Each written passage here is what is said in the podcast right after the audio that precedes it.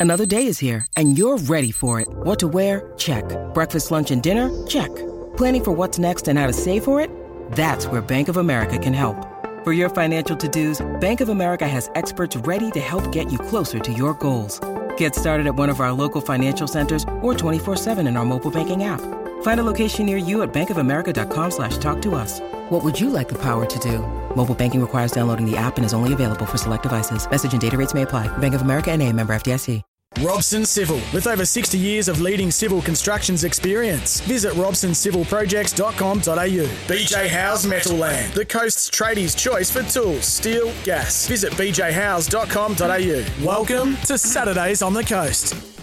Yeah, good morning. We're live from Terrigal Surf Life Saving Club. Michael Buettner alongside me, former New South Wales and Australian Rugby League rep, uh, formerly with Parramatta, the North Sydney Bears, the West Tigers. Buttes, the office does not get much better than this on a Saturday morning. Absolutely perfect here at Terrigal. Mate, the sun is shining. There's a couple of waves rolling in, but nothing too serious. But it is absolutely spectacular. It is probably Terrigal close to its best. Yeah, we've got a couple of ski paddlers out there, like Yep. Ironman ski paddlers. Uh, we've had maybe about 50 or 60 swimmers come in. So this morning, I think the Terrigal Swimming Club, they've swum around the Skillion, the big headland here, and they've Yep. they've swum down to Avoca. So we're maybe talking a two and a half to three k swim in total, and so they've all just come in. Hive of activity on this Saturday. Certainly is, and uh, you know what? It's a great day even to come down and maybe get a few rays later on in the day because the sun's. It's certainly warm enough. There's no doubt about that. Yeah. Um, and of course, you do it safely. You got to slip, slop, and slap.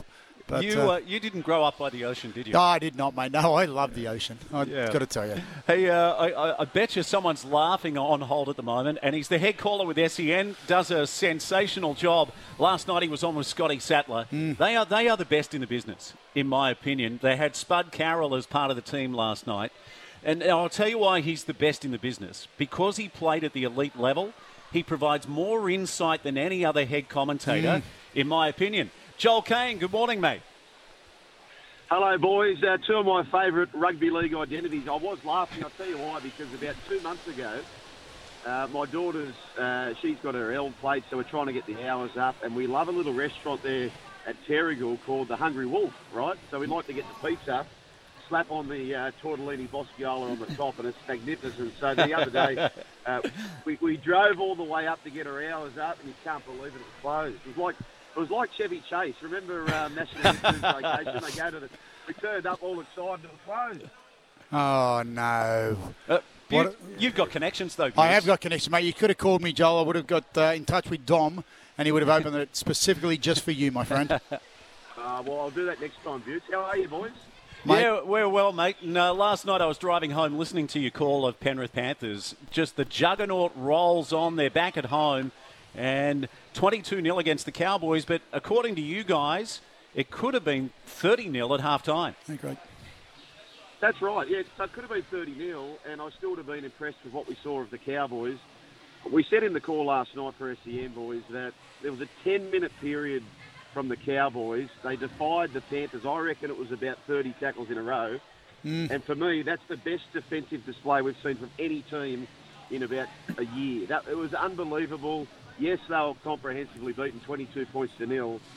But I left there thinking this team's legit. They are absolutely legit. They turned up, no Kyle Feldt, no Jason Taumalolo, and Penrith were full strength. They were humming, knocking on the door of State of Origin. They, they were brilliant, and, and they will walk away from there. They completed only 58%, and they were in the game the whole way. One try only in the second half. Geez, done a good job, boys, hasn't he, Todd Payten? Last year, worst defence in the whole competition, and this year, second best. It's amazing turnaround. Hey, let's not forget, too, I I think Todd Payten coached the West Tigers to a premiership in the junior grades. And Buttes, did they win like 40 to nil? Uh, I'd have to go Look, back to the record Yeah, books. you have to go back, mate. Look, he's impressive, and he's done a great job there with uh, this Cowboys side. Joel, I've got to say, I I look at the Panthers and, mate, some of their execution of their play, that try by Brian To'o was absolute perfection in relation to the Christmas of the pass, the you know how they were trying to work on the defenders and lining up exactly who they needed to be. It actually looked like it was a training run. It was executed so well. it's attention to detail. Uh, and I, I, spoke to Zach Bailey yesterday. Now, Zach Bailey, he's the the ground announcer. You're probably thinking, why is he talking about a ground announcer when we're talking about you know wonderful place in the Panthers? But the reason I say that is because it's attention to detail for Penrith. Everything is so specific to what you need to do for success. And why I talk about Zach Bailey is that Ivan Cleary even recognises the power of their home crowd. And, mm. and it's so important that Zach Bailey's the ground announcer. He's got to have that Panther crowd up at the right time. So Ivan Cleary, he does not miss a beat. Not not a single single beat. Everything they do is with purpose. Everything they do is with reason. And that's why, like, you know what it's like, boys. Every try these days is scored by millimetres. You know, we're going to the bunker yep. and it's millimetres. So you have to get everything absolutely right, and that's what they're doing. I just, mate, I just want to say, I don't know whether you're aware, but Steve's the ground announcer for the Bulldogs, and there's been an inquiry as to how poorly the Bulldogs are going this year, or gone for the last five years. Yeah, well, I, I do, I do remember Rodney O one time. Rodney O came out in the press and he said, "I'm worth ten points to the team," and and there's no atmosphere at the Kingdom. Uh, but uh, oh. hey, I, I, found I found the fact. So Todd Payten with the West Tigers Toyota Cup team 46 to 6 mm. over the Raiders. Wow. So uh, I guess the point I'm trying to make is that if you can lead a, a, junior team to a premiership, like what's the difference? I mean, I know it's a massive difference, but if you can coach, you can coach, right? That, that's my point, I guess. Oh, well, I, think even more so. Like, we know what it's like with those under 20s teams. It's like touch football. So if you can keep a team to six, uh, you know what you're doing in defence. Look, he I've never had any doubt about Todd Payten and him being in the first grade. People say, oh, you only tipped him because he's your mate. No, I, I, I legitimately believe he is the next big one in this competition. They're very hard to find, the really good ones. Trent Robinson, Craig Bellamy. And I'm not at all suggesting he's going to achieve what those blokes have because who will? But he may. And, and he, he's a superstar coach. He's got the right demeanour. He's that inner winner. He knows, he just knows all about winning and the way to conduct yourself they, they are playing finals, boys. Lock them in, um, and so too probably their Queensland counterparts, the Broncos. Yeah, I want to talk about that game in a moment. But did I hear Spud Carroll say last night? He was talking about the Panthers' defence. Did he say that at Manly they had a drill where it was eight on thirteen, and they had to try to keep the uh, attacking side out? Yeah, he said the late Bozo, uh, and you can imagine Bozo being a terrific coach, where they'd start 13 or 13, then Bozo would pull out a couple, and then he'd even do things like throw two balls into the attack. So they've got to watch two things going on at the same time. And it's those little creative things that really good coaches do. Um, and, and I remember one year, so I think it must have been 1996 when Manly won the comp. They had conceded only 192 points, and I vividly remember that because David Waite the whole off season. 192, 192, 192. That's the number we've got to get to, which we didn't. Um, but uh, uh, so important. I mean, every year, the top two defensive sides, that's where your premiership team's coming from. Yeah, you're 100% right, mate. And one thing I, loved about, you know, Penrith last night, it was 22 0. Uh, but I hear you saying that the Cowboys were in the game. You know what? They didn't shirk their responsibility at all. Uh, and there was that period, you know, just before half time, 30 minutes into the second half, where they were going back and forth with this Panther side. And um, it's a gutsy performance for them. They've got some work to do, there's no doubt about it. But when you go up against the two top teams in the competition, uh, back to back, uh, and you well, come away with a one on one result, well, I then think, you're pretty comfortable. I think you're right, Bukes, because the 22 0 against the Cowboys of 2021 becomes a 50 0 score. Yes. So there's no resilience. Uh, do you agree, Joel? Oh, totally. I, I was calling the game last night thinking, you know, many many other sides, this is a 50 job. It's just it's a 50 job, and it's not because you're playing bad. It's just because they are they strangle you. They just give you nothing. Um, 58% of the ball, all those tackles on their own goal line, and 22 points to nil. Yeah, sounds big. Four tries. Uh, they held up so many times over the line. They scrambled. Mm. No Taumalolo uh, four and a half months away from the grand final. I'm, I'm personally, boys, not tipping Penrith. And uh, the reason being is this will be their third year they're up. They've still got to get through three state of origins, a lot of these guys. It's four and a half months away. It's a long, long way in this marathon. They're, they're, if there's a grand final on the weekend, they're absolutely the team I want to be on. But I just can't see it happening that far in the competition. I'll tell you what, boys, I asked this question. I'd be interested in what your listeners think. If there was a try series, hypothetical, Penrith Panthers, as we know the Penrith Panthers, so therefore those players all not available for New South Wales or Queensland, Penrith, Queensland, New South Wales in a try series, I reckon Penrith win. What, what do you blokes think? I tell you what, I, I think it's a fair contest to be honest with you. Like you know that that Penrith side, and when you look at you know Justin Yeo is uh, not sorry Isaiah. Isaiah Yeo. Sorry, his father was Justin. I played with him at North Sydney, but Isaiah Yeo is in outstanding form. Cleary, obviously brilliant. Um, the makeup of their squad and what they're able to do um, is just phenomenal. And I think they would probably, you know, you'd have to find a really good side that can beat them on a regular basis. And I, I just can't see any side doing it. Not the way they play at the moment. I tell you, we need to talk about the Broncos Gold Coast. Now, Gold Coast are harder to follow as a fan than Canterbury Bankstown. Yeah. Uh, and Butts and I were discussing before we came on the air about the short kickoff. I've never seen a bigger coach killer in the last three decades. What what in the world were they thinking? Boys, I'm the number one advocate that there needs to be more short kickoffs because I just think the maths stack up.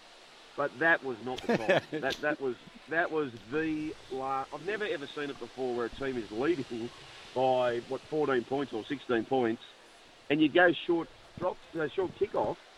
Like I, I what, So you know what? Can I just say on this right? Back in 2001, uh, when I was at Parramatta, right, we'd practice short kickoffs.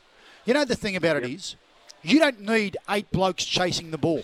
You need about three of them chasing. You need to have a staggered line, right? And unfortunately for the Titans, they just got it completely wrong. I've got no problem with what they did. I've got a problem with how they went about it. Yeah, Because you had yeah. seven blokes all chasing in the in the one line.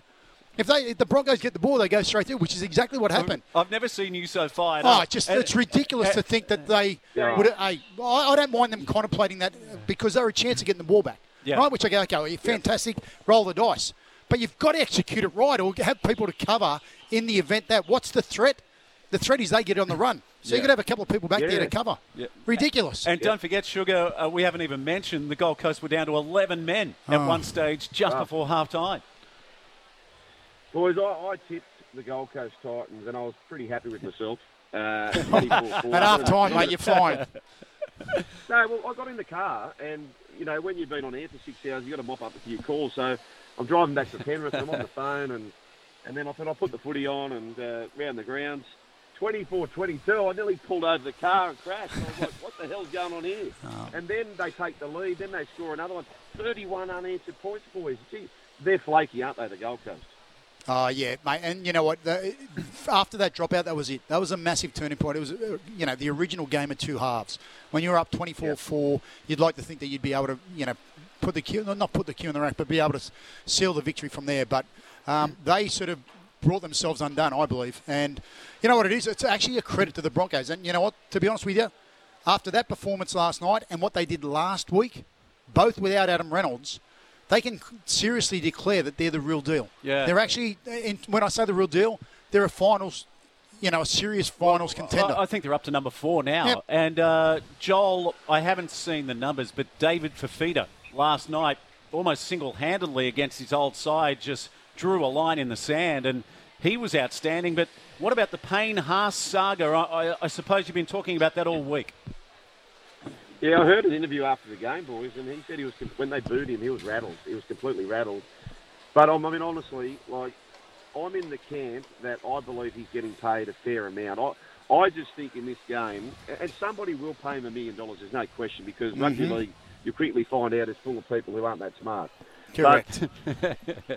you, you can't. I've never seen a competition one where the front rower is the highest paid in the team. Like I, for me, if it was grand final day, another hypothetical, and Coach Walters has the choice to only have Reynolds or Payne Haas participate in the grand final, he'd have to go Reynolds. Like, and Yeah. Reynolds isn't Huh? even the, in the top five halfbacks in the comp. You know, Yes, Like, correct, I just think that playmakers is where it's at. Um, it, it, it, it was he's brought that onto himself, and it was all very sad, wasn't it? I, I, I think it's really sad. And what I did hear during the week was the fact that he's got a new player agent, right? And this player agent doesn't get paid anything from his current Yeah, contract. exactly right. So what's his best? Yep. What's that agent's best interest? Is to try and source him out or try and upgrade his contract. So suddenly he gets a little piece of it. You know what? It is so far wrong, Yeah. right, in relation to Yep. what this player agent is doing to his client, who he should be bloody focusing on and giving him the best Yep. chance to play his best football. Gee, Buttes, I, Yeah, I, I said you mate, you fired up this you know morning. what? It's so wrong Yes. that this guy is doing this, is. right? Because it's un- it's derailing, or possibly could derail, a this kid's career, b the club and where they're at at the moment, and see he's got Origin coming up. He's got things to focus on, right? And if you're looking after the the player's best interest, you let him do what he's got to do and let him do it best. Don't come in there and upset the apple cart. Yeah, you're, you're right, Buttes. And Joel said when Payne Haas went off, he's on the western touchline at Lang Park at Suncorp Stadium, and he was booed. Yep. And you could see, like, he's a young man, and, like, he's an outstanding player. He's been the best front row forward in the comp this year. So he just needs to settle this. Like, And this is on the back of you know what? This is on, on the back of his manager saying, "Mate, you're worth a million dollars." Yeah. Mate, you know what? Yep. You got eight fifty. It's plenty. Yeah. Okay, you're a front rower. Yep. It is plenty. Your time will come. Okay, at the end of this contract, that if you're still going that well, you can cash in again. Okay, but please, you know, it does my head in when players are talking about 850, 900, 950.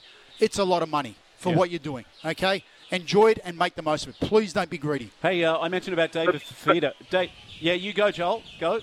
No, I was going to say, like, and even further to that point, right? Um, so, say for example, he goes from eight fifty to nine fifty or a million bucks, and he picks up an extra hundred or hundred and fifty thousand dollars. The taxman's taken half of that, so now you're, you're, you're advancing yourself by fifty thousand or seventy-five thousand. Then, if you move to Sydney, well, that fifty thousand quickly gets gobbled up compared to the Brisbane money you're paying. It- It's so stupid, um, and I totally agree with everything you said, Biz. Yeah, oh, mate, it, it is just look. uh, It does my head in these player agents at times that they're actually not looking after the best interest of their player. Right, this is looking after the best interest of this player agent. That's as simple as it is. Yep. You know what? He gets seven percent of a million dollars instead of no percent of eight hundred and fifty thousand dollars. You do the math, you work out where his intentions are. Yeah, absolutely. Well said, Buttes. Um, I mentioned David Fifita. What about Tino Fa'asuamaleaui? He's up over 270 metres last night. And you mentioned about Origin just around the corner. Buttes will have his Origin side a little later in the show. Uh, can we just get your thoughts, Joel, before you go this morning? Just on New South Wales in particular, without Tommy Turbo, the reigning Dally M Player of the Year, and Latrell still in the US, is that correct? So, you know, two superstars out of the New South Wales team. And, and also a question mark on Cam Murray. Yeah, no, I've been pretty clear cut about my centres. That's the talking points for New South Wales. I, I just think what we saw in the grand final from Matt Burton on the left hand side. Uh, I know he's been playing five eight, but look, he's got the combination with the Panthers. He's proven on the big stage. He was within a pimple of getting that Clive Churchill medal. He is so clearly my left centre, and I put Crichton on the right. I, unfortunately, Stags misses out for me. I will say this, boys. If I was Billy Slater, this would be my back five. Cobbo would be on the wing, Ponga at fullback, Valentine Holmes on the wing. I just think that power Yep. of Cobbo and Holmes rucking it out. My centres would be Gagai, and I'd have Hamiso in the in the centres because he's been there before. Uh, I know it probably won't go that way. They'll probably go with Val in the centres, uh, and then go with Coates and, and maybe Cobbo, who incidentally are both right wingers. Uh, but that's what I'd be doing. Yeah, look, Hey, we're uh, getting we're getting the wind up Yeah. from our producer. Uh, you just mentioned Cobbo. Uh, how appropriate! It's He scores it- the first It's try. Indigenous round. He picked up the the Yep. corner post, played the didgeridoo. Uh, boys, can I just get this from you, Joel, and also Butts? Who's the uh, who are a couple of the greatest Indigenous players you played with or against? You first, Joel. Uh, look, greatest I played with, and I just love watching him play. He played very different to everyone else, Nathan Blacklock. But I challenged everyone during the week on radio about if you had a backyard three on three, and this is a good one for your listeners. Oh. Who would you have for me? I said Beetson, Inglis, Thurston. That'd be my three on three backyard team. mate, you're unbeatable. Absolutely unbeatable. Can I get can I get a pick before you do? Because I'm Yeah, if you're we do it picking on Beetson. I'm picking Inglis first. Yeah. yeah, I've said it on this show before, but when I was growing up on the Gold Coast, uh, Tugun had a playmaker called uh, Brad Garrett. I think he was in the Parramatta lower grades, but he was just a, like, every Sunday afternoon, you had to go and watch Tugun because Brad Garrett would just flick a switch. Yeah. Just- Mate, you know what? They are just so talented, and it's almost at times it is effortless. And, and that, you know what? That's what the good players do. They make it look effortless. And, and, you know these Indigenous guys and the way that what they have contributed to our game has been absolutely phenomenal. Hey, we desperately need to go to a break. Uh, what about a standing O for Joel Caine? Of course, why not? why not? I told Thank you. you, boys. Hey, listen, anytime, anytime. Love chatting to you, fellas. And I meant what I said. You're two of my favourites in rugby league. Yeah, well, you're, you're the best in the business, mate. I love the insight and keep up the great work with our, our great mate Scotty Sattler and also Spud Carroll. Joel Caine, thanks for your time. Have a great day, guys. Okay, off to a break here. Uh, Saturdays on the coast. Tony Clark coming up in a moment. He's won numerous premierships locally. Looking forward to talking about his current role. He's doing a lot of work alongside former NRL head coach Neil Henry. Morris Goolagong is joining Ah. us after 9:30 this morning. The greatest of all time in local AFL. The man who's kicked over 1,300 goals. Brad Woodward after 10 this morning. He's off to the Commonwealth Games in Birmingham. This is Saturdays on the coast on SEN. Robson Civil, with over 60 years of leading civil constructions experience. Visit robsoncivilprojects.com.au. BJ House Metal Land, the coast's tradies' choice for tools, steel, gas. Visit bjhouse.com.au. You're listening to Saturdays on the Coast. Yeah, welcome back. We're live at Terrigal Surf Life Saving Club. Steve Allen, Michael Buettner, the GOAT, the greatest of all time, has joined us in uh, Hunter Central Coast AFL. Morris Goolagong is in the house. Uh, we'll talk to Morris in just a few moments' time. Over 1,300 goals in his stellar career, Ma- did he get the same response as Buddy Franklin did that day in, at the SCG? I would imagine the day he kicked a thousand goals, mate, they would have come running from anywhere and everywhere. Yeah, well, Morris, uh, where did you kick the 1,300th and what was the rea- reaction like? Uh, mate, I kicked it at um, Terrigal, out, out at Hylton Moore Oval.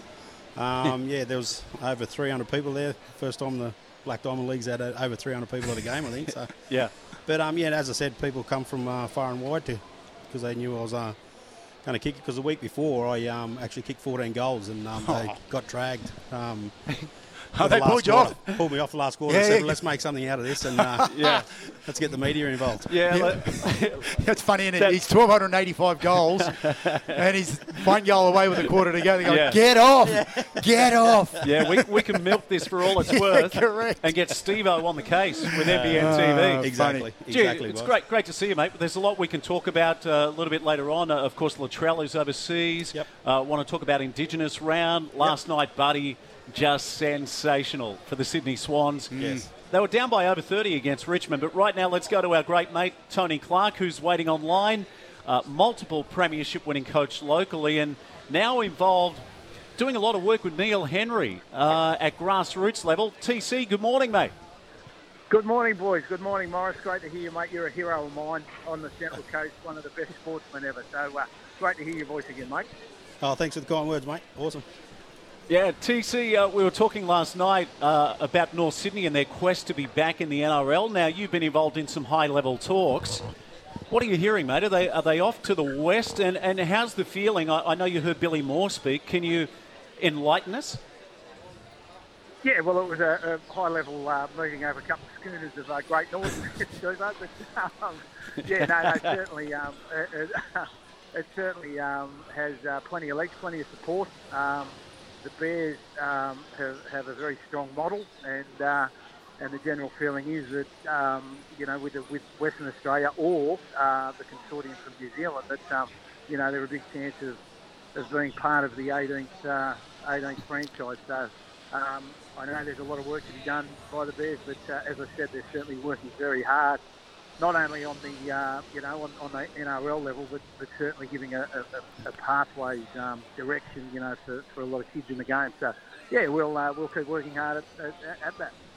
Yeah, Tony and I spoke last night, Butts. Like, you look at NFL American football, and there's teams that will relocate to keep that franchise alive, and you don't have to look far here. I mean, just have a look at, uh, Oh. you know, have a look at the Sydney Swans. Sydney Swans, the you know At- Brisbane at- Lions, old Fitzroy. You know, there's all, all these teams that have done it. The And- thing and- I love it is, and they retain their, like, you know, they, they respect their roots. yes, correct. And I look at it and I go, you know, to get the red and black back would be absolutely amazing uh, for the game. Uh, yeah, and things I like to hear coming from Peter V'landys is the fact that every third person he speaks to wants to know when you bring the Bears back. When you bring the Bears back? When you bring? And you know what? That sticks in, that sticks in, in the back of his head. And I think the fact that if the Bears can jump on the back of the next franchise to come in, and wherever that may be, then not only does that franchise have um, a rich history to you know to claim as their own, they've also got you know those colours and, and that you know the badge that says that you know what they've been in the competition from day one, and I think that says a lot uh, for a new area coming into the, uh, the competition. Yeah, and TC, uh, that means that there might be maybe as many as three blockbusters at North Sydney Oval against traditional rivals, but then you're back to the West and you embrace that community and, and that city. Yeah, exactly, Steve. As we spoke about last night, you know, like, and they're realistic with that at North Sydney Oval. I mean, we were down there on Friday night when they played Penrith in New South Wales Cup. It's a, you know, they probably had over 3,000 people watching reserve grade. So I mean, there are uh, a, a, a, lot, a lot, as Michael knows, you know, a, a lot of, um, of Bears fans that would, would, would flock to a, you know, Manly North game, uh, you know, Parrot, whatever. Um, and and the club, as I said, is very realistic in that. That you know they, they play three or four games there, and then uh, and they get on the road to, to WA or New Zealand. Mate, one thing I do know, North Sydney Oval, twenty thousand people there, right? If you brought the Bears back, that would be sold out each and every time they played there. I guarantee it wouldn't matter who they played there. I guarantee they would be sell that game out, no doubt at all. It's one of the most picturesque grounds, right? But it's an absolute cracker of a uh, venue to go to, but also the history and whatever else. There's plenty of closet bear supporters out there. Yeah. Hey, TC, can you stay with us? We need to go to the news, but want to continue the conversation in a few moments. Good as gold, boys. The great Tony Clark, multiple premiership winner with the Wyong Roos, also with the Woy Woy Roosters. Actually, uh, we'll talk some local footy soon because Erina had a rare loss. Wyong on top of the table in Central Coast Rugby League. Off to the news. This is Saturdays on the Coast on SEN. Robson Civil, with over 60 years of leading civil constructions experience. Visit robsoncivilprojects.com.au. BJ House Metal Land, the coast's tradies' choice for tools, steel, gas. Visit bjhouse.com.au. You're listening to Saturdays on the Coast. Yeah, Saturdays on the Coast here on SEN Track 801 and it's great to have your company. We are going to go back to Terrigal Surf Club in just a moment, continue the conversation with Tony Clark. But of course, there's uh, plenty to talk about. Uh, and actually, uh, we do have TC still with us. So while we've got a second, uh, TC, obviously, uh, we spoke a bit earlier about uh, some of the action with Joel Caine, but uh, there's plenty of games coming up today. The first of them, of course, the Warriors and the Knights. Pretty inconsistent from both sides so far this season.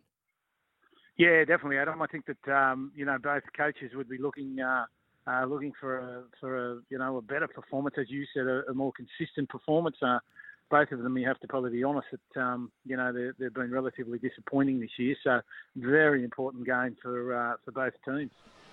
Yeah, TC, we're back. Uh, we're just busy talking to the greatest of all time in the Black Diamond AFL, Maurice Goolagong, who's here with us. TC, can you tell us more about the relationship you've got with Neil Henry and what he's giving back to grassroots rugby league?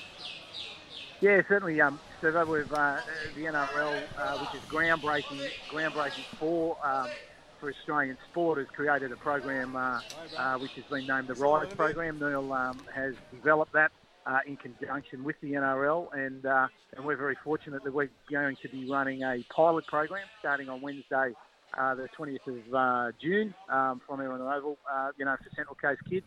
Um, and ideally, and I think Morris uh, would agree with this, that it's, it's so important that we keep um, a, a, strong community league happening or a strong community sport. I mean, it's so important to us all, and, and ideally this program is for the, the kids that are not part of a, a, a designated rep program, but you know trying to skill them up and give them some confidence and keep them in the game.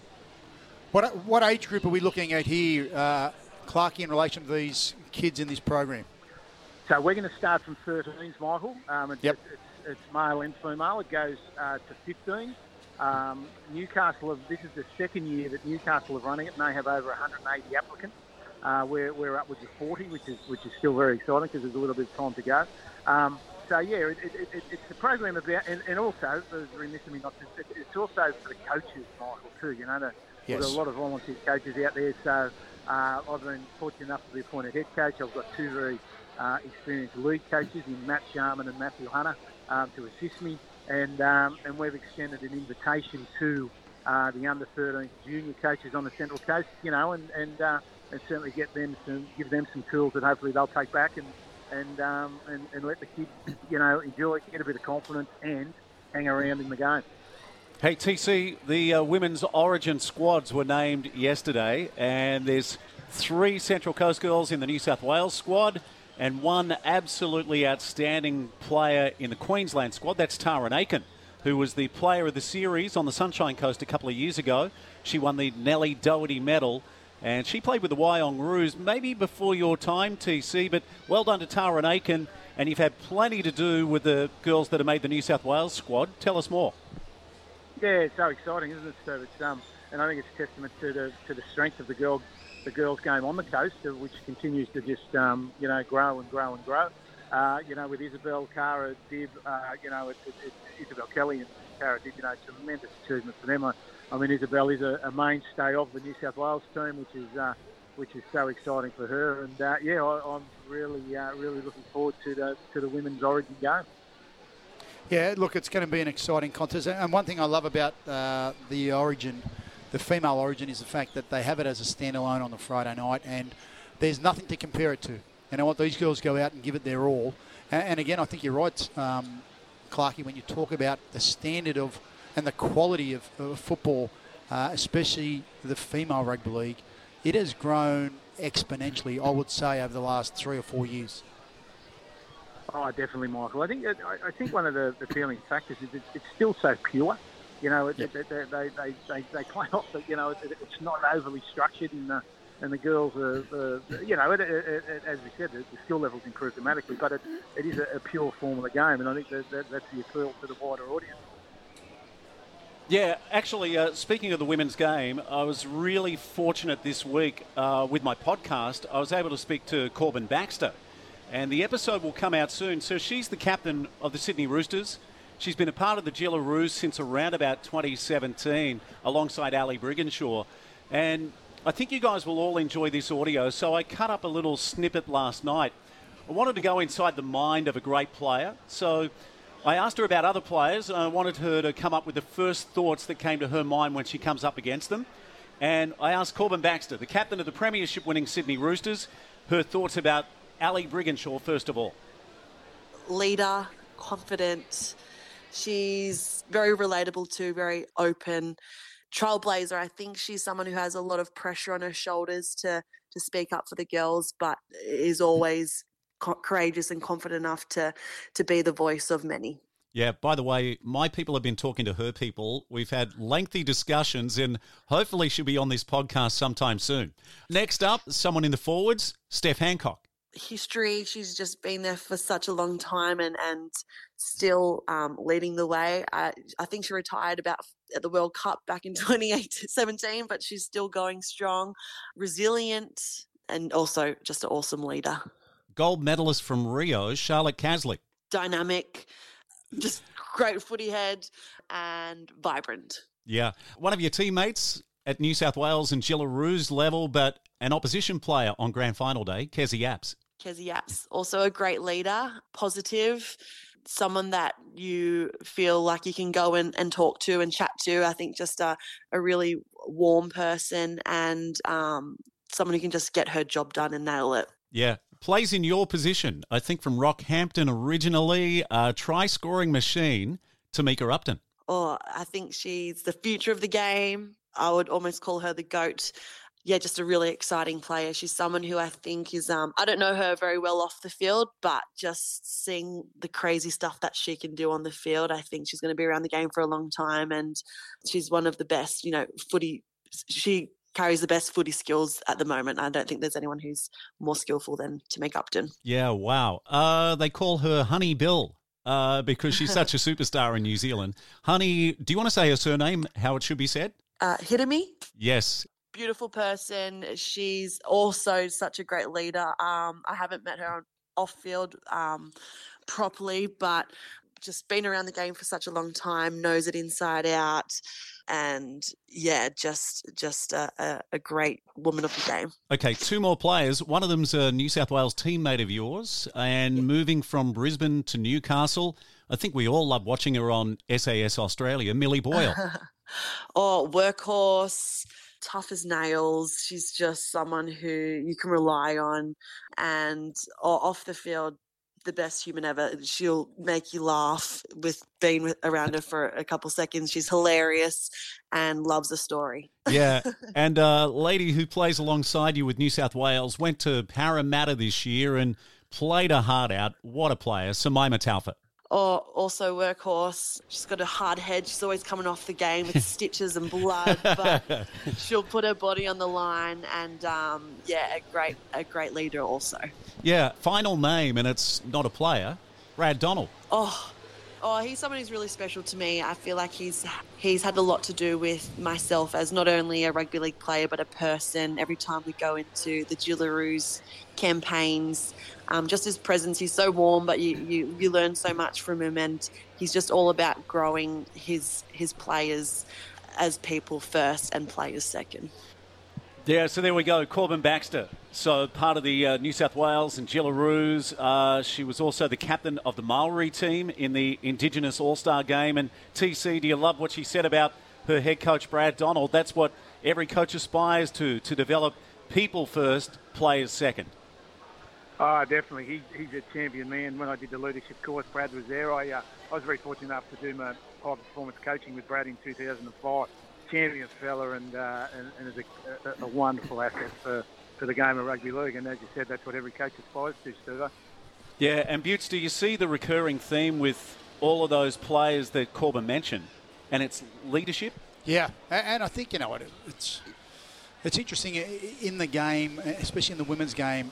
They are they are leaders. They're pioneers, right? They're, you know, this competition's only been around for a, a, few years now, so they are all leaders. They're, they're leading the way for what's going to come further down the track. And, uh, you know, it really excites me when I look at um, where the game of rugby league, especially the female game, will be in 10 years' time. It will be amazing, I can assure you. Yeah, absolutely. And they're fighting for equality too, so well done. And the, the ratings went through the roof. I think when you saw their grand final at Redcliffe, uh, where they had, had close to 10,000 fans for two teams from Sydney. St George Illawarra versus the Roosters just amazing. Hey, TC, finally this morning, mate, somebody's celebrating a milestone birthday. Can you tell us more?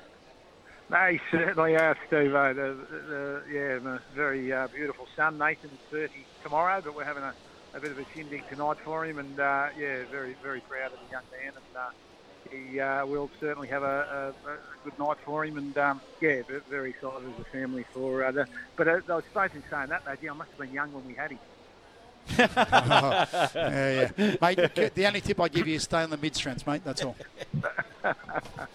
Good on yeah. you, boys. He, he's an absolute legend, Nathan Clark. He's one of our best mates, and uh, GOT he could play TC. Probably unlucky that he didn't push on to a higher level because, yeah. You know, just such a great player with the Wyong Roos. Yeah, he certainly was. He, um, I think, three-time Player of the Year. So uh, yeah, he uh, uh was uh, certainly had an illustrious career and uh, and paving uh, paving his way now in the in the building industry. So yeah, there's plenty of good times ahead for young Nate. Yeah. Hey, uh, our producer's screaming at us down the line saying it's time to go to a break. So uh, we'll do that now. We're coming back soon with Morris Goolagong, the greatest of all time in the Black Diamond AFL with over 1,300 goals. I played with and against Maury, just a legend on and off the field, a great artist as well does so much in the community. So I can't wait to spend some time with Morris. Brad Woodward joining us too after 10 o'clock. He's off to the Commonwealth Games in Birmingham in the backstroke events. In probably the greatest team to ever leave our shores, chock full of world record holders. The uh, most accomplished Olympian of all time is also in that team, Emma McKeon. So we'll catch up with Woody after 10 on Saturdays on the coast. Robson Civil, with over 60 years of leading civil constructions experience. Visit robsoncivilprojects.com.au. BJ Howes Metal Land, the coast's tradies' choice for tools, steel, gas. Visit bjhowes.com.au. You're listening to Saturdays on the Coast. Yeah, welcome back. We're live at Terrigal Surf Life Saving Club. Thanks to Kev Porter and the entire team here. We can't thank them enough, oh, Butts. Mate, it's become our new spiritual home. It's unbelievable, and it is so good, seriously. Yeah, and we're uh, speaking of spiritual home. We're on Darkinjung land. We pay our respects to their elders, past, present, and emerging on this Indigenous round in the NRL and also the AFL. Hey, next week we're going to be live at the home of the Killarney Vale Bombers. And Morris Goolagong, can you believe, for the first time in about a decade, they knocked off the juggernaut that is Terrigal Avoca 62. Nine goals, 8 62 to 7 6 48. So Corey Shackleton has got the Bombers humming in 2022. That's awesome, mate. Yeah, no, it's good to good to see the um, you know it's, it's, it's starting to level out the playing field uh, on the Central Coast.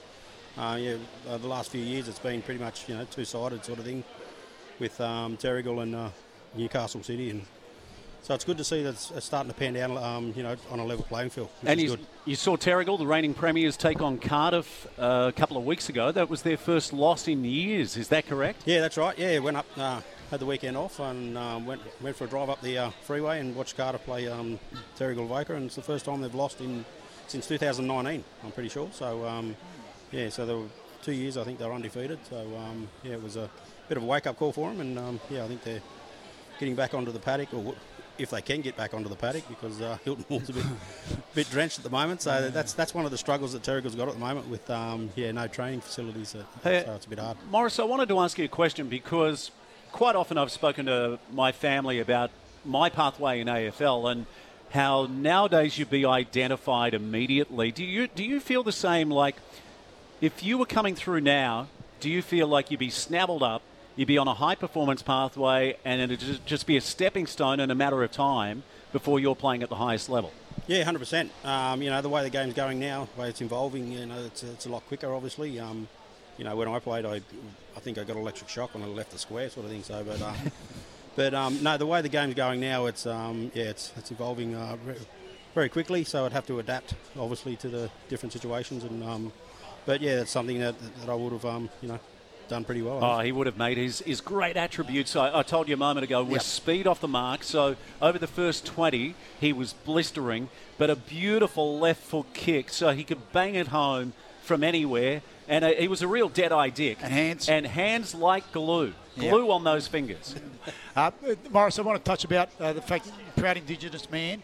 Uh, we've seen over the last couple of weeks, the AFL last week, they had their Indigenous round. Yep. Uh, and this week, uh, it's the NRL's turn. Um, I, I- think it's probably, for mine, both of the games do an absolutely brilliant job of recognising and acknowledging uh, the traditional owners of the land uh, and the Indigenous players um, and, and what they've contributed to the game uh, and what they've contributed to our nation, to be honest with you. Yep. Um, it is, how does that make you feel as an Indigenous man watching the way these two, you know, t- there's no doubt the two biggest sporting codes Hey. in, our, in, in Australia. hey, Butch, you, you've left him about 20 seconds to answer the question. Yeah, yeah, That's all right, mate. No, but- but no, but it's um, no, it is. It's, it's good to see. You know, uh, the, the whole um, NRL and the AFL, uh, how, how open they are about Aboriginal people in the game and, and um, loving, loving. You know, what we, what we represent. Um, you know, for the, as a, as you say, First Nation people. Um, just a, just a respect. Um, I think uh, one of the Penrith players last night, before he even started his interview, he, he acknowledged, um, you know, the traditional owners of the land and all that sort of stuff, and paid respects to the players on the field and, and how much it meant to him being, um, you know, playing in Indigenous round. So, um, you know, it gives me goosebumps every time you see, yeah, see him run out in the Aboriginal jumper and all that sort of stuff. And uh, yeah, it's just, um, yeah, it's just good to see. Yeah, we're on our way to the news. Maury, can you stay with us for a little longer? I, I want Yeah. to want to ask you about some of the beautiful Guernseys. I thought Oh, yeah. the Sydney Swans last night just looked brilliant. I want to ask you about the totems Yep. that, that are on there. Yep. Also, want to ask you more about your own career and about the local competition. This is Saturdays on the Coast on SEN. Robson Civil, with over 60 years of leading civil constructions experience. Visit robsoncivilprojects.com.au. BJ Howe's Metal Land, the coast's tradies' choice for tools, steel, gas. Visit bjhowes.com.au. Welcome to Saturdays on the Coast. Yeah, good morning. Uh, we just heard Robson Civil Projects, and I've got a text here from the main man, Fergie. Yeah. Greg Ferguson. He says, Where are they this time? Well, he says, boys, what about a shout out to the boys from BDK Earth Moving? That's BDK Earth Moving. They've partnered with Robson Civil Projects out here in Dubbo. All the machines have Saturdays on the coast pumping out of the speakers in downtown Dubbo. There now, you go. Big shout out to BDK. yeah, BDK. It's Bernie, Dale, Kyle. Uh, they're a Melbourne crew. Yeah. And they're in Dubbo, so great to have you guys on board. And we promise we'll talk some more AFL with the GOAT, the greatest of all time. Forget about Gordon Coventry. Forget about Buddy Franklin. Forget For- about Plugger Lockett. Who for- cares? Forget about the Come on. chief. Don't worry about the chief, Jason Dunstall. this this is your man. We got the big dog in the house. Oh, That's Mor- what we've got. Morris Goolagong. Uh, I haven't said this on the air previously, but I played my heart out with Killarney Vale, but uh, due to a number of circumstances, I actually went across to Terrigal for the last half a season of my career before I hung the boots up. Yep. And the main reason was because of my relationship with Murray. Uh, a fierce competitor on the field, but great mates off it. And uh, bumped into him one night at Mingara. They squeezed me into the salary cap, Oh, yeah. but, but they didn't know about my uh, my calf muscles. Can you uh, can you talk to me about the fear that you had every time you had to mark up against Morris? Well, we had an X factor in the in the form of Pete Southwell. So that, that was our tactic. We parked someone in front of Murray. Yep. So when he'd go on like a lead, there was someone that would almost like uh, what are the, I, I'd call him a speed bump. Is that what you call him? Is that what you call him? A speed bump? Well, I tell you, you needed everyone, like uh, like you talk about in rugby league, Buttes, where everyone has to be working together to stop the big man. Um, Yeah, of course. And then a lot of the times, like against Terrigal, they were such a good footy team that you know they had you know four or five other players that would Hey, mate, be able to wreak havoc if you- be- because there's too much focus on the big guys. Correct. If you're double teaming someone, it means someone's free. That's right. That's as and simple that's, as it that's, is. That's what we, uh, you know, in our huddles and all that sort of stuff. That's what we used to concentrate a lot on. I said, look, if they're putting two players on me, you've still got one player. So they concentrate on them. So they go back to be one on one, and then that's when I, um, you know, we- Kick we- 14 we- goals in three Yeah. quarters. So, so if you retire in 2013, like how much do you miss it? Oh, I miss it every day. You know, I, I, that's why I can't go and watch a game. You know, like even going uh, when I went a couple of weeks ago, I still had the urge of, you know, strapping on the boots. I everyone says, oh, you know, bring your boots, bring your boots, and I say, no, no, no, it's not going to happen. But um, you know, there's still that little bug in there Yeah. that goes, you know, They're I in the wanna- back of the car. I wanna do it, They're yeah. in the back of the car. I'm, I'm a little similar. I live close enough to uh, Killarney Vale to the Adelaide Street Oval that I can hear the siren. Yeah, yeah. And every Saturday at 2, when you hear that, you know, there's a part of you, it's almost like Neanderthal where you're just thinking it's, it's go time. Exactly. Um, but you're doing a lot of work now with the Newcastle Knights, with some of their uh, Yep. female rugby league players. Tell That's us right. some, some of the girls you're working with. Yeah, mate, I got a phone call from Ronald Griffiths, um, you know, about four weeks ago, and um, he uh, obviously seen my name in the paper a few times up at Newcastle, and uh, asked me to come down and or go up, sorry, and um, do some kicking coaching with their halves and hookers and all that sort of stuff. So, been doing that the last four weeks, and uh, really, really enjoying it. It's an Um, important part of the game, especially for the girls. Like it's something that they don't necessarily have that natural ability when No. it comes to kicking. Exactly. So it has to be learned, Yep. has to be taught, and it just and I guess it has to be just practiced over Yeah. and over and exactly. over again. Yeah, well, I've um, actually um, doing a lot of stuff with the, the hooker, and, uh, and she's she comes up, she goes comes to training early, and she uh, actually come up to me the other day and she said, "Mate, you've really helped me with my kicking style and, and, and different techniques that you've taught us." Is um, yeah something that we, we're really enjoying and we, we we're, we're thankful. And you did some work with Kira Dibb. Uh, in my opinion, she's one of the best in the NRLW. Yeah, mate. Yeah, did some uh, with Kira Dibb. I've even done um, some with uh, Hannah Southwell as well. Um, and yeah, so there's a few others, other girls there as well. So um, you know, I'm, I'm really enjoying my time up there. So it's good. Hey, Maury, uh, I want to ask you about the Sydney Swans Guernseys and the Giants Guernseys. But speaking of GWS, Mark McVeigh. Ah, is he got his uh, win. Yeah, we sent him a text last week and wished him all the Well done. best. And uh, fantastic win against the West Coast Eagles. Uh, they're up early today, aren't they? Uh, up against the Brisbane Lions. That's right, mate. Yeah, I'm, I'm pretty sure they're yeah, mid-afternoon uh, game this afternoon. So it's good to see on the coaching staff. They're all Bombers, uh, ex-Bombers players. So uh, Did you play against Mark or was he down at Pennant Hills? no, no, he was down at Pennant Hills uh, when I. The only player I played against, I think, was um, Isaac Heaney. I played against him uh, when he was up at uh, Nelson's Bay. And uh, Daniel Lloyd, I think, come towards the end of my career as well. So Yeah, what a, what a great career Isaac Heaney's having. And Daniel Lloyd was plucked straight out of this local footy league. Hey, Maury, so tell us about the Guernseys. So we looked at, at the Sydney Swans last night, and, you know, that's a, a Guernsey everyone would want to have. Tell us about the totems and what it means from an Indigenous pers- perspective. Well, I'm, I'm, I'm gathering the, the, the totems that they've got on there, obviously from the Aboriginal players that play in the team. So um, I know with the um, uh, they get uh, they get all the Aboriginal players together before a before this uh, round happens, and um, they, they they put all their ideas together and uh, work out what they want to put on the jumper. So um, I know with uh, with the NRL with South Sydney, um, who my nephew plays there. Uh, he um, him and Cody Walker and all the all the boys there, they all got together and, and asked what they wanted to put on there. So um, yeah, no, it was. Um, it's something that they, they get together before, and, and, and know what to put on. Uh, What I love is the fact that they're engaging these players and talking to them, and you know what it actually, you know what I would imagine that if you've got, um, or have uh, make a contribution to that thing, when you put that on, Yep. it has so much more meaning. Oh, exactly. Big significance, you know, and it makes it more feel they feel more proud and, and uh, wearing it and, and running out in, in it and knowing that you you know, not only the Aboriginal players are behind it, but they're they're, they're, they're explaining with the other um, non-Indigenous kids uh, people in in the team as well. So What does it mean for kids, young kids, watching players from their town? Right, and you know you got to imagine most of these guys are from small Yep. country towns where the opportunities are limited. Yes. Right, the chances of them getting through all the way to that top peak Yep. pinnacle Yep. is pretty slim. It is Right. exactly. And, and there's a number of reasons for that. Yep. Right. And, and it's not just about talent. It's there's other factors, and we spoke about it off air. Yeah, yeah. About kids leaving home. That's That's right. significant. Oh, big time, big time. Like I, when um, Latrell and Shaq um, come with me when they first moved to the Central Coast with a play with the Centurions, you know that like I was pretty close family, but missing mum and dad is, is a big significance in family in family life, especially Aboriginal uh, Aboriginal life because because that's all they know. You know that they're brought up in, in their certain ways and all that sort of stuff and different uh, cultural learnings and all that sort of stuff as well. So uh, you know having the support there twenty four seven and then coming away at a, such a young age, it's a, it's a, it's a big task. It's a, it's a massive. Uh, Can I just say two buttes? I think it was Dane Rampe last night that said a few words. So Buddy was best on ground with his five goals, and that's one of the best games. In fact, that's one of the most enjoyable Friday nights of footy that I've seen from the incredible match between the Broncos and the Gold Coast, Yep. and then the finish of the Swans versus Richmond was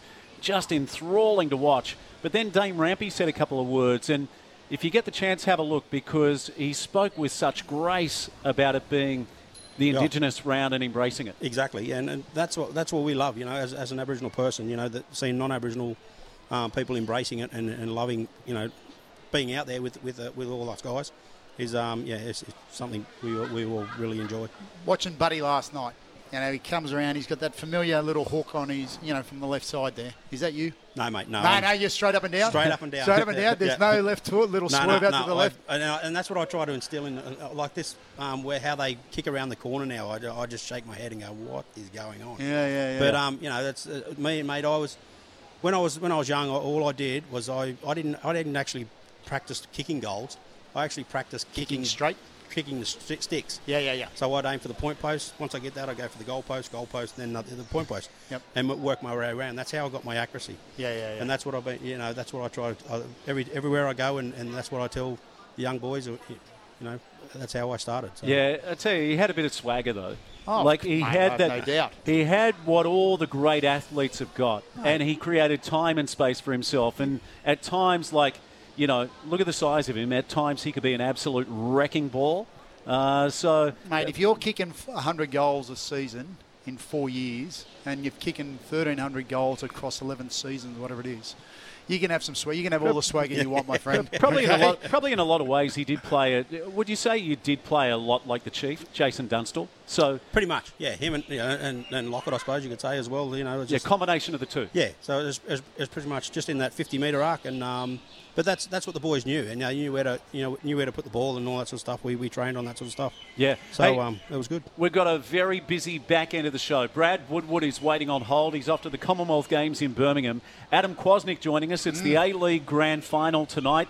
Uh, Barcelona were in town on Wednesday, and Stevo made the dumbest decision of his life. Oh. He decided not to go and commentate. There are some certain things you regret in life. Was that one of them? Uh, that, that could be one. Yeah, could be one of them. Yeah, yeah. yes, Stevo's not perfect, but uh, uh, chose to turn that one down, and they had over 70,000 in the house against the A League All Stars.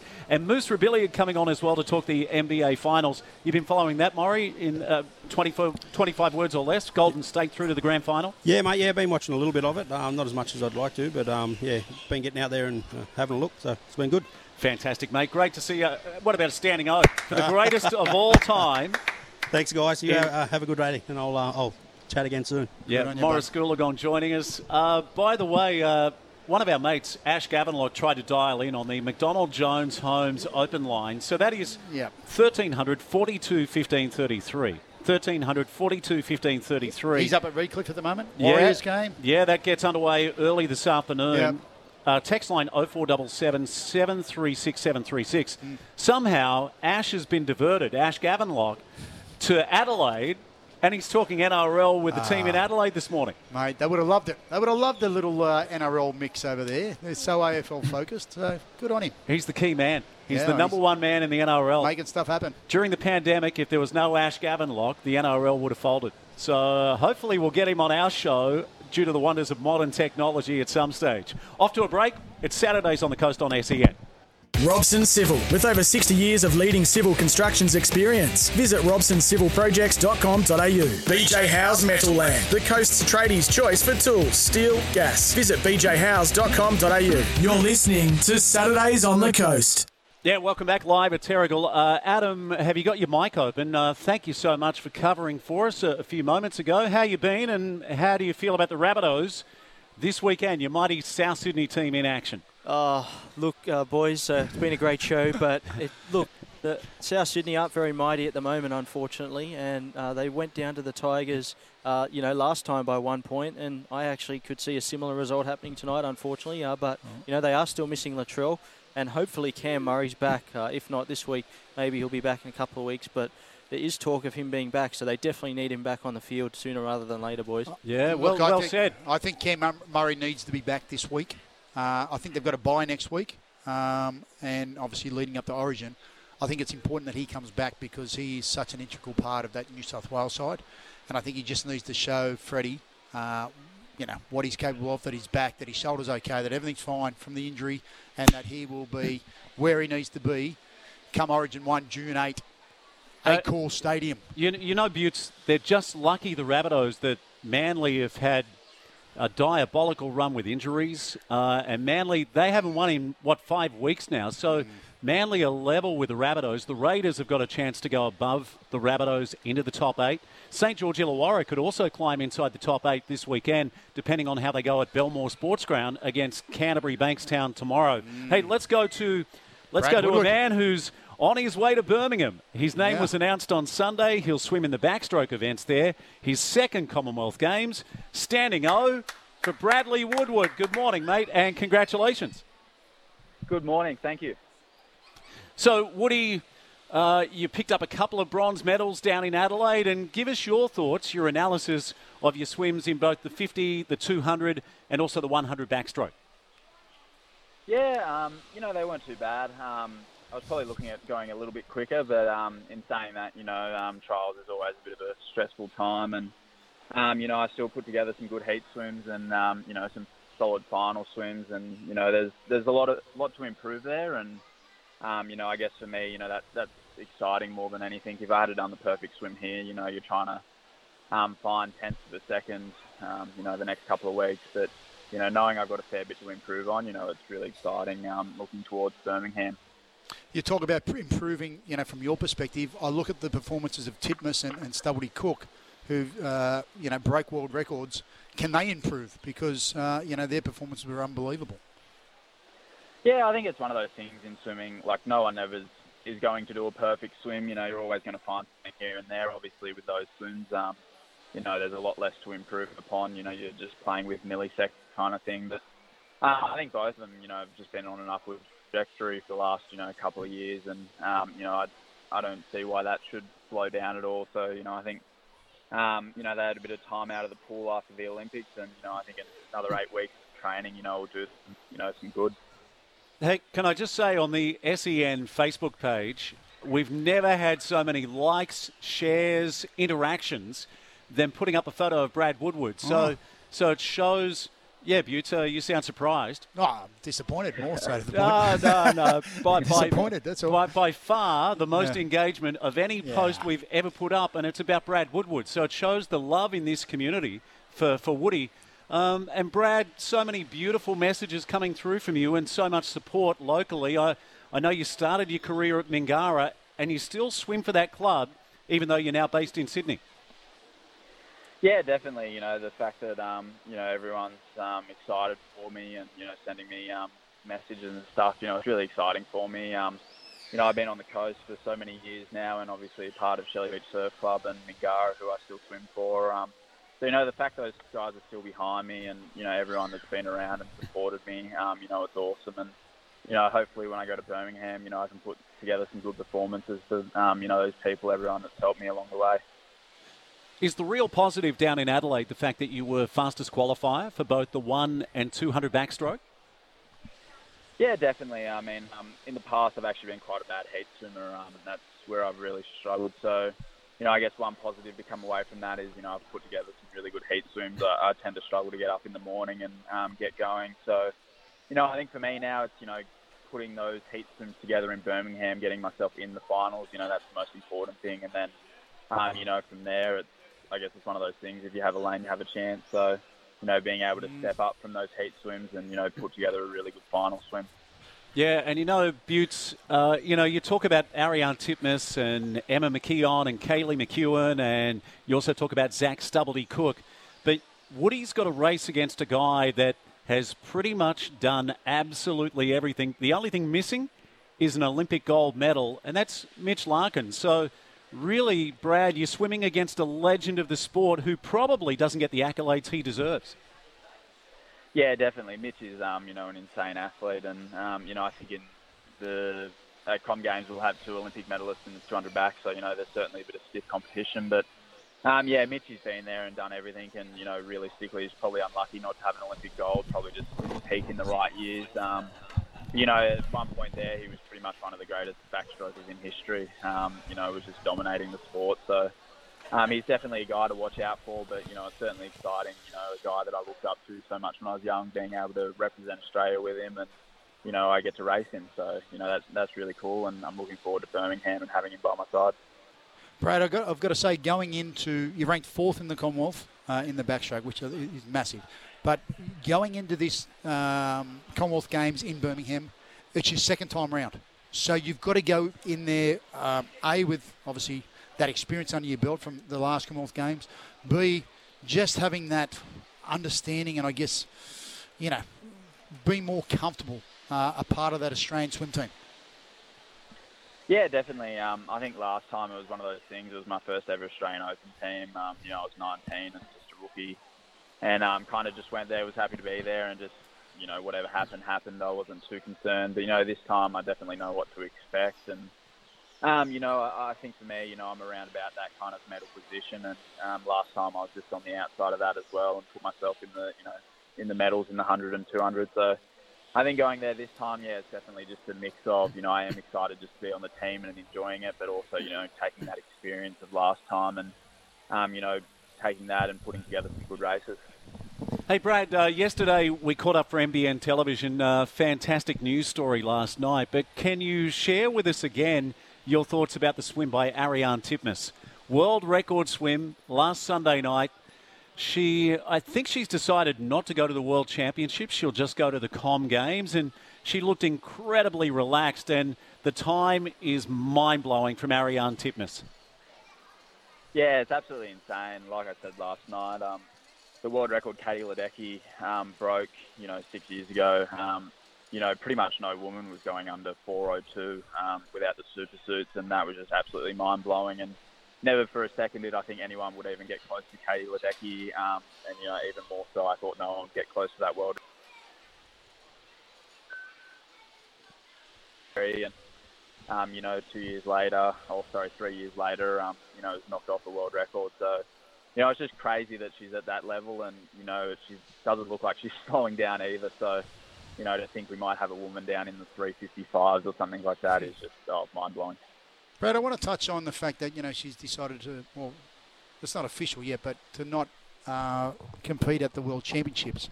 We had this debate last week with Ray Anderson um, about you know whether you compete and, and, what's more significant for you. Is it competing at the World Championships and going for a medal there, or is it competing at the Commonwealth Games? Yeah, and you're, in, the, you are in that what, position. You, you, know where Buttes is going, don't you, Woody? Yeah, definitely. Um, you know, I think what, for me, obviously, World Champs is the bigger event as far as you're racing the world. But I think um, you see anyone on the Australian swim team, you know, you, you ask which one would you rather be on. I think it's you know Commonwealth Games. Um, mm. You know, it's a re- really fun, fun one for us. You know, we've had a lot of success in the last few years, and um, you know, I think everyone kind of lifts at that event, and um, you know, so I think just the way it is in Australia, I think um, everyone loves the Com Games and uh, gets around it. So I think even though you know World Championships is massive, I think everyone's you know looking towards Birmingham to have a big performance. Yeah, I really like that. Uh, because it's like a festival of sport. Uh, you know, it's not as big, not as much pressure, but, you know, we're going to see some incredible swims there. There's no doubt about it. Woody, I, I really like what you told me yesterday as well, and I'd like you to share it with the listeners. Because of the pandemic, you didn't get the chance to do a whole lot of racing. You feel like the next 12 to 18 months are going to be so crucial for you in the lead up to Paris and also Los Angeles because you'll be racing all the time and you'll get an opportunity to make a whole bunch of teams. Is that correct? Yeah, definitely. I, I think I'm someone who um, benefits from a lot of racing, and yeah, obviously through the pandemic and that kind of thing, you know, we're we're a bit restricted with how much racing we can do, and you know, every time you jump on a plane, obviously there's that chance that you know you're putting yourself into COVID, and you know you'll have to isolate for a week, which is um, pretty hard when you're trying to swim. You miss a week of, week of training, so. Um, for me, over the next you know a couple of months, we've got World Short Course. I think he's in December, so there's um, hopefully might be on that team. And then I think from there, there's pretty much an Australian team going away somewhere every six months, and then between that, there'll be some World Short Courses and that kind of thing. So, um, you know, the aim for the next couple of years to get myself on as many of those as possible and um, get some experience up and you know a bit more racing, and I think that'll do me the world of good. So you know, hopefully I can do that. And yeah, um, by the time it comes around to Olympic trials in 2024, I'll be uh, ready to go. Yeah, yeah, your first Olympic Games. Hey, um, mm. in 25 words or less, uh, a lot of people have pulled me up and they've asked me about the love triangle, which uh, I think is Cody Simpson, Emma McKeon, and and uh, Kyle Chalmers. Uh, is there much being said around pool deck? The love triangle. Ah, no. I try to keep out of it. I don't really know what's going on there. Um, you know, it was a lot of fun down there watching the 100 fly final and, um, you know, a lot of chest, chest beating and um, seeing who's best. But at the end of the day, um, both of them are phenomenal. I mean, Kyle's an Olympic gold medal, and uh, to be honest with Cody, I, I didn't actually know it was a, you know, whether he was serious or not about coming back. But you know, he's deadly serious, and I see no reason why he's not going to be an Olympian in two years. So, mm. um, yeah, it, it's pretty amazing to watch both of them, to be honest. And I stay out of it, but it's good fun to watch. Yeah. Hey, Brad. Uh, just want to say, mate, we're so incredibly proud of you. Uh, Brad was in a um, he was in a junior water polo rep team with my son Corey at yep. under 14 level, and you just knew. I mean, such a beautiful family. You've done an incredible job, mate. So a second time at the Commonwealth Games on a pathway to maybe go to Paris in 2024. Congratulations again on behalf of all of us and everyone listening on the Central Coast. Thanks so much. Really appreciate it. Thanks for the chat. Bradley Woodward mm. off to Birmingham in 61 days and counting from now. Wow. Yeah, fantastic. Off to a break, off to the news. In fact, we're back with Adam Kwasnik to talk the A League Grand Final and also Champions League Final too, happening in Paris this weekend. Wow. Real Madrid and Liverpool, how incredible will that be? Man City won the EPL, and we'll talk some NBA as well in the final half hour. Saturdays on the coast on SEN. Robson Civil, with over 60 years of leading civil constructions experience. Visit robsoncivilprojects.com.au. BJ Howes Metal Land, the coast's tradies' choice for tools, steel, gas. Visit bjhowes.com.au. You're listening to Saturdays on the Coast. Yeah, welcome back live at Terrigal Surf Life Saving Club. Buttes, you were just saying that you got booed one time or probably numerous times. walk, walk, matter. Walk, walking off the field. I got to tell you, we but could... we were talking about Payne Haas. Yep. So that was an incredible moment last night where he was booed by his own fans, and then when he came back on, he had a run which was like, "I'm going to restore some pride here." So if people missed the first hour of the show, Michael really teed off on the player manager that Payne Haas has got. Well, I've got no idea who the guy is. Neither do I. I don't know. And I'm looking. I'm making some serious assumptions here in relation to how this thing is playing out. Oh, are you saying you're misinformed? No, I'm not saying I'm misinformed. Far from it. What I'm saying is that there's no reason why that manager needs to renegotiate Payne Haas's contract at the moment.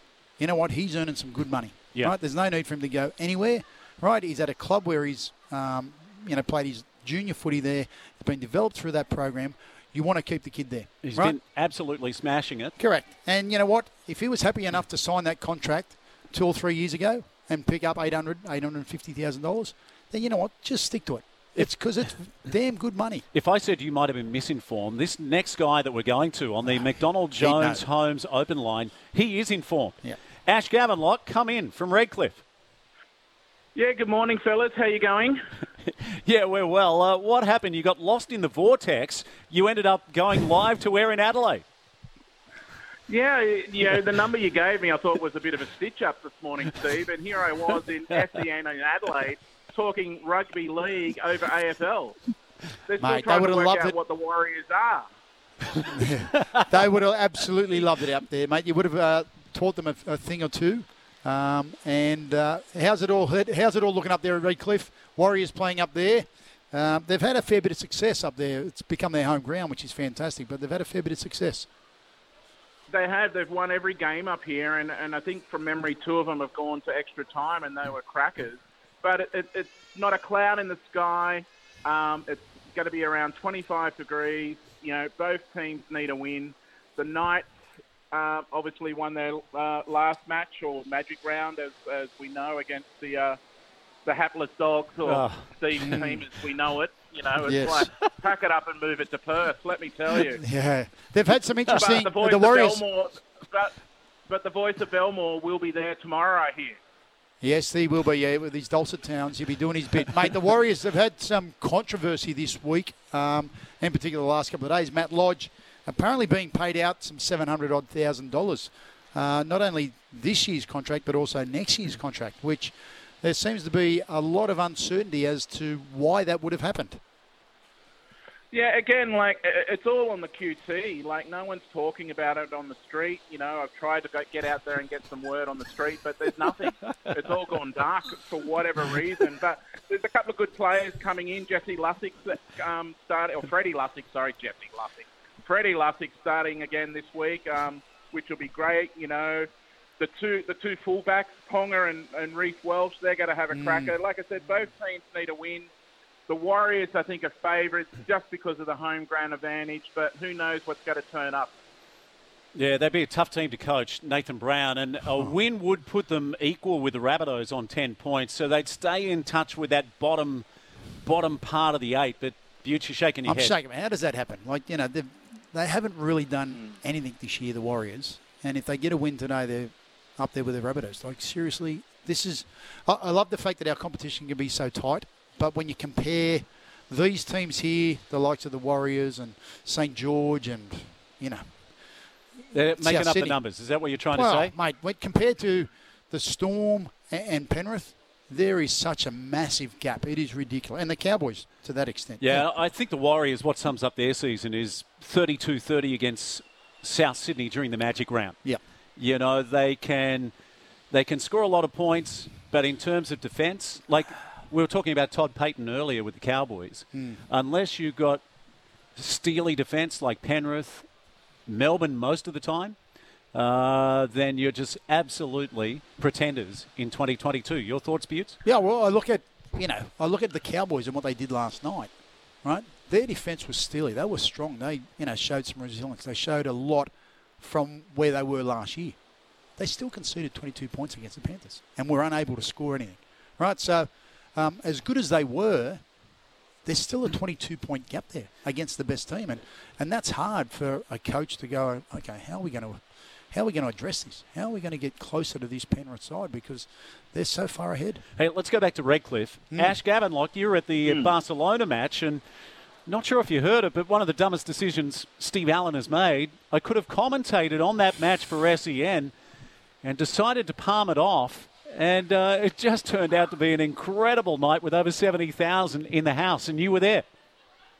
Yeah, it was an amazing atmosphere. You know, at one stage you could hear a pin drop. Just, just the atmosphere out there by the crowd, and and there was a good mix of crowd. There was a, a, you know all stars. There was a lot of all stars crowd there. There was a lot of obviously Barcelona crowd, but they were just amazed by the talent out on the field. Forget about who was going to be up in the box commentating on it. The crowd were just sensational for Barcelona. Let me tell you, seventy thousand one hundred and something. You know, Um, it was one of the best events I think in a long time. Look, the A League All Stars, they're a great team. If only the A League could field something like that across six or eight clubs, the competition would be outstanding. Yeah, yeah. And speaking of the A League All Stars, here's the young man from the Central Coast. We're going to roll in some audio. Oh. Uh, I'm surprised he was- he was this young guy. This young guy should be on a plane to Spain. Uh, Sh- Xavi might have already done a deal with him. He was magnificent. He didn't score, but let's roll in the audio. Neville. Garang Kuol. The youngster accelerates. Kuol still going. The chance for Garang Kuol. Chips it over. Oh, and he's putting it just wide. What a chance for the youngster. Well, he just kept going and going like an Energizer bunny. They couldn't stop him. The bodies were going in, crashing into each other, and he came to the final touch, and it just shaves the outside of the post. His name was written in lights. Yeah, so uh, the commentary from Wednesday night. I think that was Daniel McBreen. Yeah, I'll give you the tip. If he had have scored those two goals, one of the, that one there and the other one that hit the woodwork, Well, I thought the other one was better.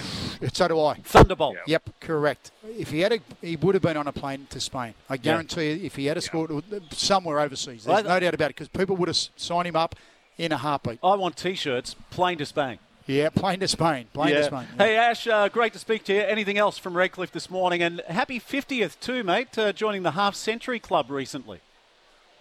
Oh, you didn't have to say that on there. You know, we, you know. That's very unlike Steve throwing anybody under the bus. Jeez. You know. No, thanks, thanks. I think, Steve. Anyway, getting back to the other week when you're at Magic Round Feud, how was how was that show without him? I hear that that's going to be up for an award later on this year. It was our, be- it was one of it was definitely one of our best. There's no doubt about it. Definitely one of our best, Gav. You can only imagine how good it was. Oh, the research that you would have done that week would have blown people out of the park. Mate, I did. I did. Not only did I do one page, I did the other side of it as well. I did two pages of research. It was unbelievable. All right, time to hang up on Ash Gavenlock, uh, live from Redcliffe. He's, he's giving away all our secrets. Have a great weekend, fellas. Good on you, buddy. Hey, Steve, I, I know Ash wasn't our uh, soccer expert, and I don't know whether we've got Quaz or not, but um, the English Premier League, how how exciting, right? And the theatre that goes into that last week or last game, last round of the EPL, when Man City are ahead by one point, uh, Liverpool, Yeah. and all the games kick off at the same time. Like it is just phenomenal. Not only with that, but Man City were behind 2 0. Against Aston Villa. 2 0, they're down. Yeah. They're, the Premiership is slipping through their hands. Yeah. At 65 minutes, they're 2 0 down. At 76 minutes, they're 3 2 up. it's all turned. Within six minutes, I think it was, they just went bang, bang, bang. And the other the other curveball there is the coach of Aston Villa is the great Stevie Gerrard. Yes. Stevie G. So my son Corey, I'm embarrassed to say I didn't get up and watch, but I should have. Uh, you know, another regret that I've got in my life. Um, a lot of them have happened in the last week. Yeah, my, unfortunately. my son sent me a message at like 4 a.m. saying Liverpool need to score. Yeah. Uh, because at the other grounds, you could hear a roar every time something happened around the league. Well, it was one all, right? So it's one all in the Liverpool Wolves game. Yeah, they ended Right. up winning 3 1. Yeah, so they needed to score when it's 2 0 down at uh, Man City. They score, the, the Premiership, it's theirs. Yeah. Right? Yeah. They didn't score to the 88th minute or whatever it was. They live to fight another day in the Oh, uh, Champions Champions League final in Paris. They take on Real Madrid. Wow, what a clash that'll be. Yeah, off to a break. Uh, back in a moment, we'll talk some NBA with Ian Moose Robilliard at Golden State have booked their place in the final. And you may have heard through the week, and I'll have a warning with this, but Steve Kerr just. I've never heard anything like it from a coach, and probably the most important press conference he's ever delivered. And hopefully that message gets through. Off to a break. It's Saturdays on the Coast on SEN. Robson Civil, with over 60 years of leading civil constructions experience. Visit robsoncivilprojects.com.au. BJ Howes Metal Land, the coast's tradies' choice for tools, steel, gas. Visit bjhowes.com.au. You're listening to Saturdays on the Coast. Yeah, welcome back. We're live at Terrigal Surf Club. Time is tight. Let's go straight to Ian Moose Robilliard OAM, basketball legend. Moose, good morning, mate. The Celtics are currently playing Miami as we speak, and Boston leads the series. Your team, the Celtics lead 3 2 in the series. Yeah, yeah, it's a it's a big game, obviously, for both teams. But Miami, you know, on the line. If they if they lose today, they're out, and if Boston win, obviously they advance to uh, to the grand final against the Warriors. So a big day for uh, the Heat. Did you expect that uh, from the Warriors 4 1 over Dallas? Yeah, I thought it'd be a little, probably a little bit closer, Buttes, truth be known. But, um, you know, I watched that last game and Klay Thompson was just unbelievable. And he's, you know, he's playing at an incredibly high level. And when you combine him with Curry, they're, you know, they're all always hard to beat. So, and obviously Dallas, Dallas got the rough end of that that pairing. So, uh, yeah, good, good luck to them in the grand final, and I'm hoping it is Boston as Steve knows. Hey, hey Moose, uh, I said you're a Boston fan, a Celtics fan. You've been to the TD Gardens, but how invested are you? Like, are you nervous at the moment for your team? no, I mean, I, I admire Boston just because of the history of the club and how they've gone about winning championships over so many years. And, you know, they're, they're kind of the opposite of the Lakers that have that, you know, Hollywood aspect. It's far more traditional at, uh, at the Garden, and it's just an incredible place to go and watch basketball. And I've got a very soft spot for that Hey, Moose, uh, before the end of the show, we're going to roll in the audio from Steve Kerr. But did you see his press conference earlier in the week? And, you know, just heartbreaking to watch, really. Yeah, it was. And, and I think, you know, Steve Kerr is just a class act, and I, you know, rubbed off on his team. But even the opening of that, when he said, I'm not here to talk basketball, and you could feel the emotion, you could understand the heartbreak. Um, just a tragedy. And unfortunately, you know, well, fortunately for Australia, our gun laws are just sensible, and in America, they're, they're. Um, so, yeah, you obviously feel, obviously, for the families, but Steve Kerr summed it up so very, very well. And Moose, just finally, because we're tight on time, uh, the Crusaders, what's happening this weekend? a big weekend for the crew. Uh, Youth League women are at home today, but then um, the championship teams head to Inner West Falls, and then they're all at home tomorrow against Hills. So um, a very, very big weekend for uh, the club. And in the championship NBL One men, um, we get to see Jalen Grant, first time that he's able to play. This is Horace Grant's nephew, an NBA um, mm-hmm. legend. His, his nephew's playing today and suiting up for the Crusaders. So exciting, exciting weekend. Yeah, yeah, love it. Uh, how do we squeeze him into the Crusaders salary cap? I, I like it, Moose. Creative accounting. Uh, thank you, mate, for your time. We love you, and we'll talk to you soon. Okay, all the best, guys. Thanks for the call.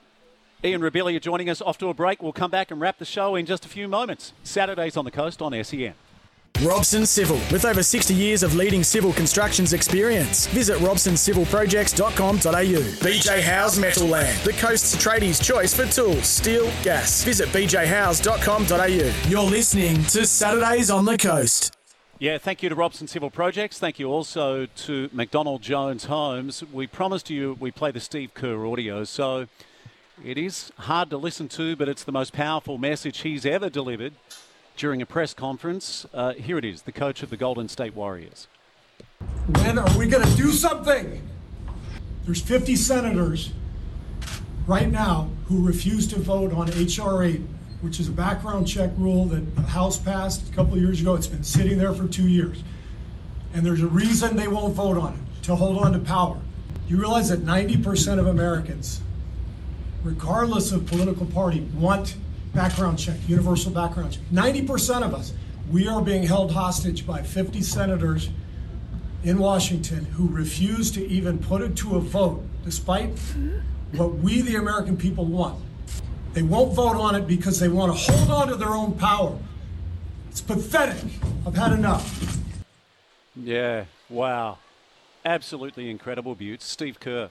Yeah. Part of the uh, part of the superstars at Chicago when they won their championships, and like I said, the most powerful press conference he's ever been a part of. So nine out of ten, like they're being held ransom by a minority. Yeah, and you know, unfortunately, you know, when we look back at that incident and what occurred, and look, it's not the first, and it unfortunately, Steve, it probably won't be the last um, because of their archaic laws over there in relation to gun and, and where they stand. It's a really sad situation Yeah. for all Americans and you know just people in general. Like nobody else goes through this anywhere in the world. We've got to go, Buttes. Uh, thanks so much to Josh, Josh Kind, our technician. We love you, mate. Thanks to Adam back at headquarters.